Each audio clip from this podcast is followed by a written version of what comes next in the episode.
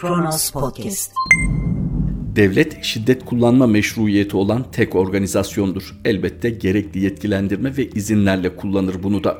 Fakat bazen siyasi çekişmeler, güç devşirme çabaları ilginç yapıların ortaya çıkmasına neden olur. Hukukun hemen hiç kıymetinin kalmadığı böyle ortamlarda devletin bir çeteye dönüşebildiği antik Yunan'dan bu yana biliniyor. Fakat insan o bildik hikayesini tekrardan hiç vazgeçmiyor. Güç devşirmek adına karanlık odaklarla işbirliği yapabiliyor. İşte bu da devleti böyle bir ortama sürükleyenlerin meşruiyetini sorgulanır hale getiriyor. Devlet varken, kurumlarıyla ayaktayken devlet adına cezalandırma yetkisini kim nereden alıyor? Merhaba, 9 Mayıs 2021 Pazar günün tarihi ve Kronos Haber'de Kronos gündemle birlikteyiz. Peker, Emine Erdoğan'a küfrettiği için devletin karakolunda bir milletvekilinin kemiklerini kırdırdım. Organize suç örgütü lideri Sedat Peker sosyal medya üzerinden video serisinin 3. bölümünü yayınladı. Hemen aktaralım Kronos Haber'de de yer alıyor. Kendisine organize suç örgütü lideri denilmesinden rahatsız Sedat Peker. Çünkü ben diyor bu ülkede en iyi iş adamı ödülünü aldım. Hani iktidarın kendisiyle ilişkilerini düşündüğümüzde çok da haksız sayılmaz kendi açısından. Sedat Peker'in bu videosunda çok önemli altı kalın kalın çizilmesi gereken bir ifşaatı var. Peker, Turkuaz grubunun başındaki Serhat Albayrak'a seslenerek senin yengenin annesine küfretti diye ben milletvekilinin devletin karakolunda kemiklerini kırdırdım. Yetmedi mahkemeye çıkarken biraz daha kırdırdım. Pişman mıyım? Değilim. Karıya, kıza, anaya kötü laf olmaz. O adam yapmıştır. Bir milletvekili yanıma geldi. Dedi ki bu namus meselesi böyle söylüyorlar. O geldi söyledi. Hemşerimiz onu da pasifize etmişler. Yeni MYK'ye aldılar. Karakolu amirini ayarlayacaklar. İki çocuk girecek ve orada kavga edecek. Karakolu amirine bile söz geçiremediler. Ben avukat kardeşimi yolladım. Uzak doğu dövüşçüsü. Devletin karakolu içinde ben onların namusunu korudum. Siz ne yaptınız? Benim karımın iç çamaşırını erkek polisi aratmaya kalktınız. Sedat Peker'in bu üç videoda da vurguladığı evinin aranması sırasında kendine reva görülen bu muameleden rahatsız olduğu çok açık. Fakat bir hukuk devletinde dile getirdiği bu iddianın yeri yok. Yani bir güç odağı meşru olmadığı halde suçlu bulduğu birinin cezasını hem de devletin karakolunda veriyor. İddia kendisine ait videoda söz konusu milletvekilinin AK Parti'de de milletvekilliği yapmış olan Feyzi İşbaşaran olduğunu belirtiyor. Bunu söyleyen uzun süre devletin göbeğinde yer aldığını ifade eden bir isim. Fotoğraflar, ilişkiler, belgeler ortada zaten. Şunu unutmamalı. Devlet güç demek değildir. Devlet hukuk demektir.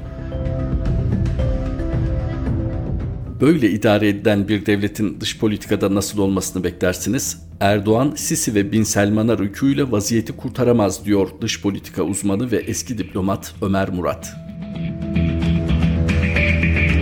Gerçekçi bir açıdan bakıldığında Erdoğan rejiminin Mısır ve Suudi Arabistan'la başlatmış olduğu normalleşme adımlarının arzuladığı sonuçları getirmesinin pek mümkün olmadığını söyleyebiliriz.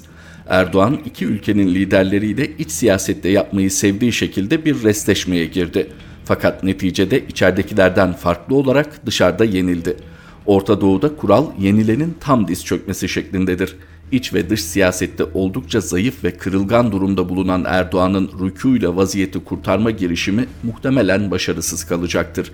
Ben de bu evlat sende o kuyruk acısı olduğu müddetçe bizim eskisi gibi dost olmamız mümkün değil diye biten hikaye gibi.'' Mısır Devlet Başkanı Abdülfettah Sisi ve Suudi Veliaht Prensi Muhammed Bin Selman'ı adeta devirmeye hedefleyen bir siyaset izleyen Erdoğan'ın şimdi bu liderlerle beyaz bir sayfa açabileceğini beklemek saflık olur. Erdoğan, Sisi'nin iktidarını başarısız kılmak için başından itibaren öncelikle Müslüman kardeşleri olmak üzere azılı siyasi rakiplerine tam destek verdi. Türkiye'de Sisi'ye muhalif yayın yapan oldukça etkili televizyon kanalları kuruldu doğrudan Mısır halkına hitap ederek Sisi'yi zor durumda bırakmaya çalışan Erdoğan'ı bu kadar öfkelendiren Mısır Genelkurmay Başkanı'nın askeri darbeyle iş başına gelmiş olması değildi.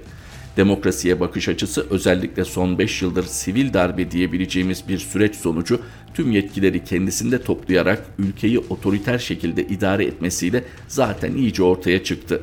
Yine Mısır'ın komşusu Sudan'da bir askeri darbeyle iktidara gelmiş bulunan önceki Cumhurbaşkanı Ömer el-Beşir'le oldukça yakın ilişkiler tesis etmekten kaçınmamıştı. Keza daha sonra Mali'de bir başka askeri darbe yaşandığında oraya hemen Dışişleri Bakanı'nı göndererek henüz üniformalarını bile çıkarmamış askerlerle fotoğraf verilmesini demokratik ilkelerine aykırı bulmayacaktı. Erdoğan'ı çileden çıkaran husus başkaydı. Öncelikle Mısır'daki darbede belli ölçüde kendi sorumluluğu da vardı. Gezi olaylarında seküler muhaliflerin barışçıl protestolarına karşı polis şiddeti tatbik ettiğinde takındığı demokratik maske düşerek popülist otoriter siyasal İslamcı yüzüyle pek çok kimse ilk kez tanıştı. Bu durum siyasal İslamcıların iktidarı bir kez ele geçirirlerse demokrasiyi geliştirmek yerine onlara muhalif kesimleri baskılayacağının açık bir işareti olarak görüldü. Böylece Mısır'da zaten siyaseten güçlü konumda bulunan ordu hiç hazzetmediği Müslüman kardeşler hükümetini devirmek için ihtiyaç duyduğu ideolojik meşruiyet zeminine kavuştu. Artık Batı bu tür bir darbeye karşı daha kayıtsız kalacaktı. Öte yandan Mısır'da mübareğin devrildiği süreçte başta Cumhurbaşkanlığı seçimleri için aday çıkarmayacağını ilan eden Müslüman kardeşleri bu kararından vazgeçirenin AKP liderliği olduğu da söylendi. Müslüman kardeşlerin ilk tavrı ülke gerçekleriyle daha uyumluydu. Mısır'ın krallıktan cumhuriyete geçtiği dönemden beri tüm devlet başkanlarını çıkaran ordu, Mursi'yi istifaya zorladığında ülkenin iç siyasi tarihi hakkında hiçbir şey bilmeyen Erdoğan, Türkiye ezberleriyle Müslüman kardeşlere dik durmaları telkininde bulundu. Ona göre Mısır Silahlı Kuvvetleri bir darbeye cesaret edemeyecekti. Orta Doğu gibi her şeyin oldukça hassas dengeler üzerinden yürüdüğü bir bölgede adeta züccaciye dükkanına giren fil gibi hareket etmenin ilk ağır bedeli Mısır'da yenilen tokatla yaşandı. Erdoğan'ın üst üste yaptığı yanlış hamlelerle ılımlı İslamcı, demokratik lider konumundan hızla düştüğünü gören Suudilerin de verdiği destekle Sisi, Kahire'de iktidarın dizginlerini sıkı şekilde ele geçirdi.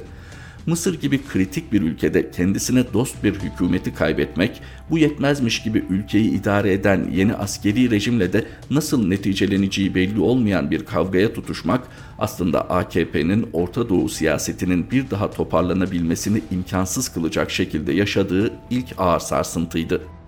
Aynı durum Suudi Veliaht Prensi Muhammed Bin Selman'la da Kaşıkçı cinayeti sonrasında yaşandı. Türkiye'yi dünyada en fazla gazeteci hapseden ilk üç ülke arasına sokan Erdoğan'ın bu suikast sonrasında verdiği tepkileri basın özgürlüğüyle ilişkilendirebilmek pek mümkün değildir. Keza tepkisini hadisenin Türkiye topraklarında gerçekleşmiş olmasından dolayı yaşadığı kızgınlığa bağlamak da çok açıklayıcı değildir. Çünkü öncesinde ve sonrasında Türkiye'de başka ülkelerin de muhaliflerini infaz ettiği durumlar yaşandı ve Erdoğan'ın o hadiseleri bizzat gündeme getirmediği gibi fazla büyütmeden kapatmaya çalıştığı görüldü. Prens Muhammed'i veliaht konumuna getiren saray içi darbeden hoşlanmayan Erdoğan'ı tam olarak neyin rahatsız ettiğini bilmiyoruz. Bu konuda tahminlerde bulunabilmek için söz konusu darbenin Orta Doğu'daki dengeler içerisindeki yerini iyi tespit etmemiz gerekir. 81 yaşındaki Suudi Kralı Selman bin Abdülaziz 21 Haziran 2017'de beklenmedik bir kararla 57 yaşındaki yeğeni Muhammed bin Naif'i veliaht prenslikten alarak yerine 31 yaşındaki oğlu Muhammed bin Selman'ı atadı veliahtın belirlenmesinden sorumlu biat heyeti olarak bilinen konseyin 34 üyesinden 3'ü dışında herkesin kararı onayladığı duyuruldu. 2012'den beri İçişleri Bakanlığı görevini de yürüten Naif bu koltuğunu da kaybetmekle kalmadı. Banka hesapları donduruldu ve ev hapsine alındı. Amerika Birleşik Devletleri Başkanı Trump hemen yeni veliahtı arayarak bizzat tebrik etti. İranlı yetkililer Suudi Arabistan'daki bu saray darbesini doğrudan kendileriyle ilgili gördüler. Çünkü Prens Muhammed medyaya yaptığı açıklamalarda İran'la sorunları mezhep çatışması perspektifinden gördüğünü saklamayan, İran'ın İslam dünyasını kontrol etmeyi hedeflediğini söyleyen ve İran'a karşı mücadele etmeye kararlı olduğu mesajları veren bir kişilikti. Nitekim İran Parlamentosu Dış İlişkiler Komitesi Başkanı Nagavi Huseyni hemen şu dikkat çekici açıklamayı yaptı. Prens Muhammed'in veliaht prens olarak atanmasından sonra Suudi yetkilileri sağduyulu ve uluslararası normlara göre hareket etmeye çağırıyoruz. Sınırlarını bilmeleri gerekiyor. Suriye ve Irak'ta süre giden iç savaş ve çalkantılarda birbirine karşıt kesimleri destekledikleri halde İran'la çatışmamaya özel bir ihtimam gösteren Erdoğan için Orta Doğu'da Sünni-Şia kamplaşmasının artması en son isteyeceği husustu. Öte yandan reformcu bir siyasi kimlik görüntüsüyle uluslararası kamuoyunda saygınlık devşirme kampanyası yürüten Prens Muhammed, dünyada artık İslamcı bir otokrat olarak görülen Erdoğan'la aynı kareye girmekte isteksizdi. Esasen Körfez ülkelerindeki otoriter rejimler için Filistin meselesini bayraklaştırarak doğrudan Arap sokağına seslenme çabalarından tedirginlik duydukları Erdoğan'ın Müslüman kardeşlerle kurduğu yakın ilişkiler ayrı bir güvensizlik kaynağıydı. Kaşıkçı suikastı yaşandığında Erdoğan, Prens Muhammed'in cinayetin sorumluluğundan sıyrılmasını imkansız kılacak her türlü adımı atmaktan kaçınmadı. Özellikle cinayet işlenirken Suudi Başkonsolosluğunda Türk istihbaratının yaptığı gizli dinlemeleri başta CIA olmak üzere batılı istihbarat kurumlarıyla hemen paylaşması Prens Muhammed'in tüm gücüne ve batıdaki etkili bağlantılarına rağmen suikastın itibarı üzerinde yaptığı ağır yıpratıcı etkiyi belli ölçüde de olsa bertaraf edebilmesini imkansız kıldı. Türk hükümeti bu meseleye o kadar dahil olmayıp daha soğukkanlı bir tavır takınmış olsaydı bile Veliaht Prens'in işi hiç kolay değildi. Fakat Erdoğan'ın verdiği demeçlere de yansıyan sert tavırları Prens Muhammed'in düştüğü durumun birinci sorumlusu olarak öncelikle onu mesul görmesine yol açtı. Erdoğan bu suikastın Prens Muhammed'in siyasi akıbetini mühürlediğine inanmış gibiydi. O yüzden var gücüyle meseleye asıldı. Suudi veliahtını zor durumda bırakmak için elinden geleni adeta ardına koymadı. Suudi mahkemelerinin aldığı kararı beğenmediği için Türkiye'de ayrı bir mahkeme süreci başlattı. Tüm bunlar neticede Suudi Arabistan gibi Orta Doğu'nun en güçlü ülkelerinin birinin başında Erdoğan'a karşı derin kuyruk acısı olan bir lider bıraktı. Söz konusu olan herhangi bir veliaht değildi. Suudi tarihinde bile benzeri olmayan şekilde tam yetkilerle donatılmış güçlü bir prens söz konusuydu. Erdoğan yanılmıştı. Suudi veliahtının bugünden yarına gideceği yoktu. Nitekim Arap sokağındaki görece popülerliğini dikkate alarak Erdoğan'ı açıktan karşısına almayı doğru bulmayan veliaht prens Türkiye Cumhurbaşkanı ile arasında bir sıkıntı olmadığını açıkladıktan bir süre sonra adeta intikamın soğuk yenen bir yemek olduğunu gösterir şekilde Türkiye'ye karşı üst üste adımlar atmaya başladı. Bugün gelinen noktada uygulanan gayri resmi ambargo nedeniyle Türkiye'nin Suudi Arabistan'a ihracatı neredeyse tamamen durdu. Türk müteahhitlere kapı gösterildi. Riyad ülkede 10 yıllardır bulunan Türk devletine ait okulları kapatmaya karar verdi. Ağır kuyruk acıları olan Sisi ve Muhammed Bin Selman, Biden'ın seçimleri kazanması sonrası dış politikasının artık adeta batağa saplandığı iyice ortaya çıkan Erdoğan'ın ilişkileri normalleştirmek için kapılarını çalmasından tabiatıyla memnuniyet duydular. Kapıyı yarı aralık tutmalarının nedeni öncelikle başta kendi halkları ve yönetici elitleri olmak üzere herkesin Erdoğan'ın kendilerinden aman dilediğini görmelerinin hazzını yaşamak istemeleriyle ilgili faaliyetlerini yürüttükleri ana ülkelerden biri haline gelen Türkiye'nin zayıf duruma düşerek Mısır ve Suudi Arabistan'la ilişkilerini düzeltmeye çalışmasının Müslüman kardeşler üzerinde yapacağı moral bozucu psikolojik etkiyi hesaplıyorlar. Erdoğan rejiminin ilk adımı olarak İstanbul'dan yayın yapan Mısırlı kanallardan muhalefetlerinin dozunu düşürmelerini istemesi bile bu bakımdan Sisi hükümeti için küçümsenmeyecek bir zaferdir. Erdoğan nihai tahlilde Kahire'nin talebi doğrultusunda bazı Müslüman kardeşler liderlerinin teslim edilmesi gibi adımlardan kaçınacak olsa bile müzakerelerin bizatihi kendisi Müslüman kardeşleri diken üzerinde tutmaya yetecektir. Bir diğer nedense Erdoğan'a hiç güvenmedikleri için kaydı ihtiyatla hareket etmeyi makul bulmaları. Uluslararası basına ismi verilmeyen yetkililer aracılığıyla yaptıkları açıklamalarla Erdoğan'ın önüne ev ödevi gibi şartlar koyan tarafın kendileri olduğunu herkese bedahaten duyuruyorlar. Türk ekonomisinin kırılgan durumu ve Batı ile gergin ilişkileri nedeniyle Erdoğan'ın nedenle zor durumda bulunduğunu görüyorlar. Ona samimi bir dost eli uzatmayacakları gibi kızgınlıklarına sebebiyet veren konularda Erdoğan'ın büyük tavizler vermesi için ısrarcı olacaklardır. Buysa Türkiye'nin Müslüman kardeşlerle ilişkilerini neredeyse tamamen kesmesi, Kaşıkçı suikastında Prens Muhammed'i aklayan beklenmedik ifşaatlarıyla Riyad'ı sevindirmesi demektir. Bunlar baskın bir seçime hazırlandığı görülen Erdoğan için hem içeride hem de dışarıda büyük dalgalanmalara yol açabilecek oldukça riskli hususlardır. Son seçimlerde meydanlarda Sisi mi diyeceğiz, Binali Yıldırım mı diyeceğiz mesele bu kadar önemlidir dediği hala hatırdadır.'' Taraflar arasındaki güvensizliğin boyutları hesaba katıldığında aradaki geniş açının kolayca ve kısa sürede kapatılabileceğini sanmak yanıltıcıdır. Özellikle Suriye, Lübnan ve Irak'taki gelişmelere paralel olarak bölgesel dinamikler son kertede üç ülkenin aralarındaki ilişkileri düzeltmesi gerekliliğini dayatabilir. Fakat bunun Erdoğan iktidarındaki bir Türkiye'de gerçekleşme ihtimali olduğunu düşünmek yanlıştır. Dış politika uzmanı ve eski diplomat Ömer Murat imzalı satırlardan sonra Alin Ozinyan'ın yazısına geçiyoruz. O da yaşamadan anlaşılmaz mı başkasının acısı diye soruyor. Artık yaşamak için bir nedenimiz olmalı. Öğrenmek, keşfetmek, özgür olmak gibi. Richard Bach, Martı, Jonathan Livingston Son birkaç yıldır daha önce ötekilerin acısını anlamayanların, anlamaya çalışmamışların, buna lüzum görmemiş ve zaman bulamamış olanların bu acıları anladığını, bu acıları kabul ettiğini, bu acılara isimleriyle hitap ettiklerini görüyoruz. Bu yüzleşme, bu anlayışlı olma durumu en çok Ermeni ve Kürt konusunda karşımıza çıkıyor. Bu devlet bize bunu yaptıysa Ermeniye kim bilir neler yapmıştır diyor bazıları. Eskiden adını koyamazdım. Yok biz böyle bir şey yapmayız derdim ama artık biliyorum 1915'te yaşanan bir soykırımdı diyor başkaları. Tabii ki ön yargı vardı. Babam arkadaşım Kürt diye evlerine gitmemize izin vermedi. Kötü gözle bakılırdı. İtirafları da geliyor diğer bir yandan. Kürtlere az çektirmedik. Ana dil hakkını bile çok gördük diyenlerin sayısı artıyor. Nasıl vardık bu aydınlanmaya? Ne oldu da geçmişte yalan dediğimizin bugün gerçek olduğuna kanaat getirdik?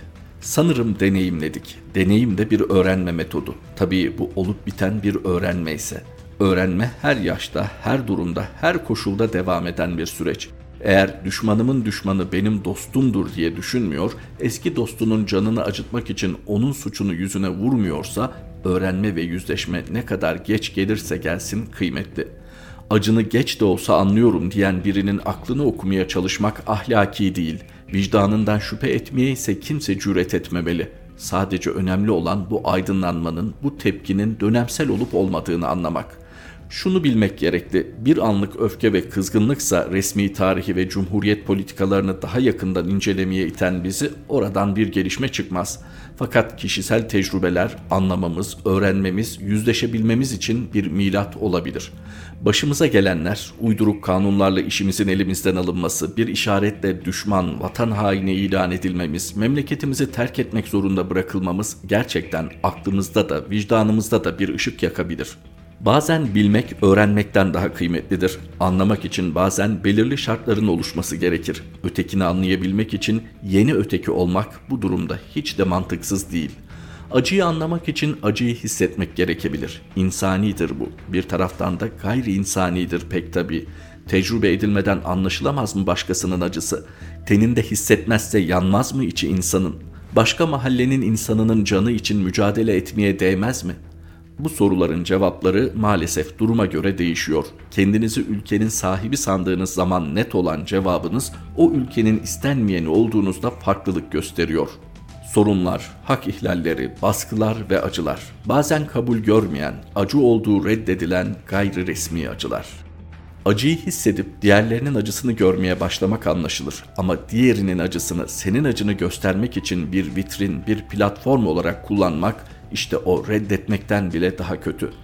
Bilinmeyen şeyler çoğu zaman korkunç. Korkmamak için öğrenmek gerek. Birçok şeyi anlaşılır kılmak, birçok şeyi önemseyebilmek için öğrenmeye çalışmak gerek. Üniversite hocalarından birinin değerini anlamadığı veya hayatında kullanamayacağı şeyleri öğrenmeye kalkmamalı insan sözünü unutmuyorum. Öğrenmenin aslında hafızada bizde olan hali hazırdaki bilgiyi kullandığımız zaman gerçekleşeceğini anlatmak için bu cümleyi seçmişti beynin yeni bilgiyi kodlayıp beklemeye aldığını, sadece ihtiyaç anında kullanılmak üzere sakladığını anlamıştık. Bilgi biz onu kullanana kadar hafızaya taşınmıyordu. Bilgiyi geliştirmek için öğrendiğimiz şeyleri hafızaya geri çağırmamız gerekiyordu. Öğrenmek bilgiyi hatırlamak demekti. Bilgiyi kullanmaya odaklanmak. Bu dünyaya belki de en çok öğrenmek için geliyoruz. Ama bazen öğreti zorun, sınavın, nefretin sonucunda kazanılıyor korkuyla, acıyla, gözyaşıyla geliyor. Ne olursa olsun öğrenmek bir ödül, bir ceza ya da fedakarlık değil. Öğrenmek bir keyif, bir ayrıcalık, bir yük asla değil. Kurallar, bağnazlık ve korku dolu iklimlerde öğrenemiyoruz. Öğrenmek için biraz serbest, hatta biraz yalnız kalmamız gerekiyor. Bazen insanların, tarihin, sözün anlatamadığını hayat anlatıyor bize. Hakikati kavramak için kitaba değil, yaşamaya ihtiyaç duyuyoruz ve anlıyoruz gerçeği.